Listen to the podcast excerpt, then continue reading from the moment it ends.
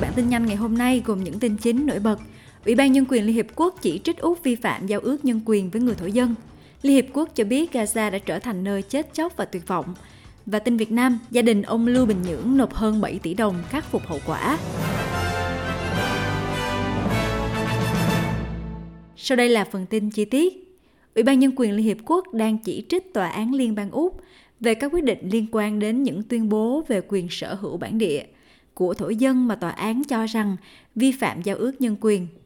Ủy ban Nhân quyền cho biết Úc đang vi phạm các quyền của người Gunaniya Bali,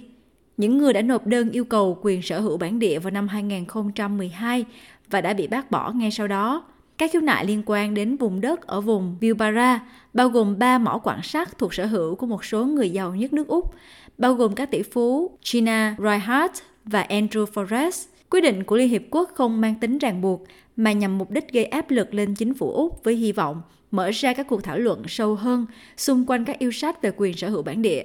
Họ cũng đề nghị rằng cho đến khi được phép tham gia hiệu quả vào các thủ tục pháp lý, chính phủ Úc nên hạn chế các hoạt động có thể ảnh hưởng xấu đến lợi ích của người Gunaniyapali, xem xét mọi những bộ khai thác được cấp theo các truyền thống đất đai và trả cho người Gunaniyapali khoản bồi thường thỏa đáng cho những thiệt hại mà họ phải gánh chịu, cũng như xem xét việc tài trợ để trợ giúp pháp lý cho các vấn đề về quyền sở hữu bản địa. Tại Canberra, cảnh sát ở đây đang cảnh báo những người lái xe tại lễ hội xe hơi Sumanat rằng hành vi chống đối xã hội và la hét sẽ không được dung thứ.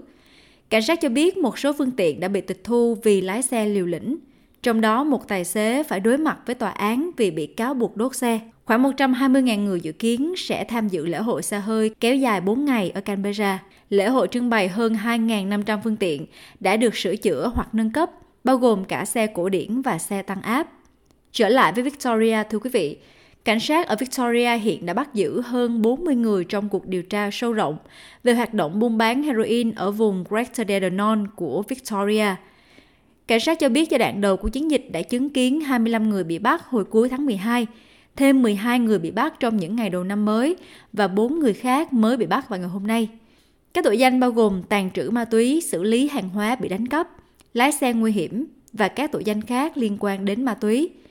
Cảnh sát cho biết họ đã thu giữ một khẩu súng giả cũng như số lượng heroin, methamphetamine và các loại ma túy bất hợp pháp khác. Một ủy ban quốc hội đang kêu gọi chính phủ Úc đưa bữa ăn tại trường vào thực đơn bữa trưa của trường học Úc. Úc là một trong số ít các quốc gia có thu nhập cao không cung cấp bữa ăn tại trường cho học sinh. Các chuyên gia dinh dưỡng thực phẩm cho rằng điều này nên thay đổi. Trích dẫn sự thành công của Nhật Bản, nơi cung cấp bữa ăn cho học sinh và chuyên gia dinh dưỡng trong trường học và tự hào về tỷ lệ béo phì ở trẻ em thấp nhất thế giới. Chủ tịch Ủy ban Nông nghiệp và Nghị sĩ Đảng Lao động Meryl Swanson cho biết, nghiên cứu đã phát hiện ra rằng trẻ em phải đối mặt với tình trạng mất an ninh lương thực ảnh hưởng đến khả năng học tập và phát triển của trẻ. Đến với phần tin quốc tế, thưa quý vị, Liên Hiệp Quốc cho biết Gaza đã trở thành nơi chết chóc và tuyệt vọng. Phó phát ngôn nhân của Tổng thư ký Liên Hiệp Quốc Stephanie Tremblay đã kêu gọi sự chú ý đến mức độ nghiêm trọng của tình hình ở Gaza hôm thứ Sáu, nêu rõ những thách thức mà các tổ chức viện trợ đang phải đối mặt trong nỗ lực cung cấp cứu trợ.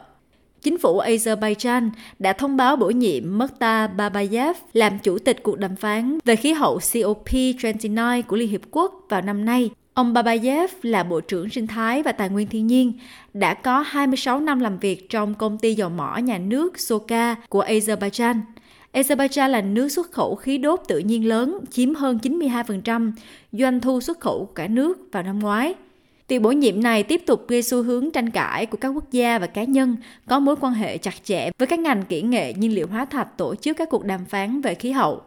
Các nhà khoa học về khí hậu như chuyên gia nổi tiếng Michael Mann từ Đại học Pennsylvania cho biết, họ thất vọng về việc cho phép các liên kết ngành dầu khí nắm quyền kiểm soát hội nghị thượng đỉnh. Michael Mann nói rằng hội nghị thượng đỉnh COP đã trở thành một hành động vô liêm sỉ và những gì ông gọi là các quốc gia dầu khí không được phép tổ chức hội nghị thượng đỉnh. Chuyển sang Hoa Kỳ, Tòa án tối cao Hoa Kỳ đã đồng ý xét xử đơn kháng cáo của cựu Tổng thống Donald Trump về quyết định cấm ông tham gia các cuộc bỏ phiếu sơ bộ của đảng Cộng hòa ở các tiểu bang. Tòa án tối cao Colorado đã đưa ra phán quyết vào tháng 12, sử dụng ngôn ngữ hiếm khi được viện dẫn trong tu chính án thứ 14 của Hiến pháp Hoa Kỳ, loại ông này ra khỏi lá phiếu với lý do nổi dậy. Kể từ phán quyết của Colorado, Tòa án tối cao tiểu bang Maine của Mỹ cũng đưa ra quyết định loại Trump khỏi cuộc bỏ phiếu – Trump đã nộp đơn kháng cáo vào thứ Tư và các thẩm phán đã nhanh chóng đưa ra quyết định xét xử vụ việc. Tình hình tại Việt Nam Vợ cựu đại biểu Quốc hội Lưu Bình Nhưỡng vừa nộp 300.000 đô la, tương đương hơn 7 tỷ đồng, tiền khắc phục hậu quả cho chồng tại Cục Thi hành án dân sự tỉnh Thái Bình. Ông Lưu Bình Nhưỡng, 60 tuổi, là Phó trưởng ban dân nguyện Quốc hội, bị cơ quan cảnh sát điều tra công an tỉnh Thái Bình khởi tố bị can và bắt giam vào ngày 14 tháng 11 năm 2023 để điều tra về tội cưỡng đoạt tài sản liên quan đến vụ án Phạm Minh Cường, hay còn gọi là Cường Quắc ở Thái Bình. Vào ngày 26 tháng 12, ông Nhưỡng bị khởi tố thêm tội lợi dụng chức vụ, quyền hạn gây ảnh hưởng đối với người khác để trục lợi. Báo nhà nước dẫn nguồn tin từ Cục Thi hành án dân sự tỉnh Thái Bình cho biết, số tiền hơn 7 tỷ đồng mà gia đình của ông Nhưỡng nộp gần như bảo đảm khắc phục toàn bộ hậu quả do bị can để gây ra.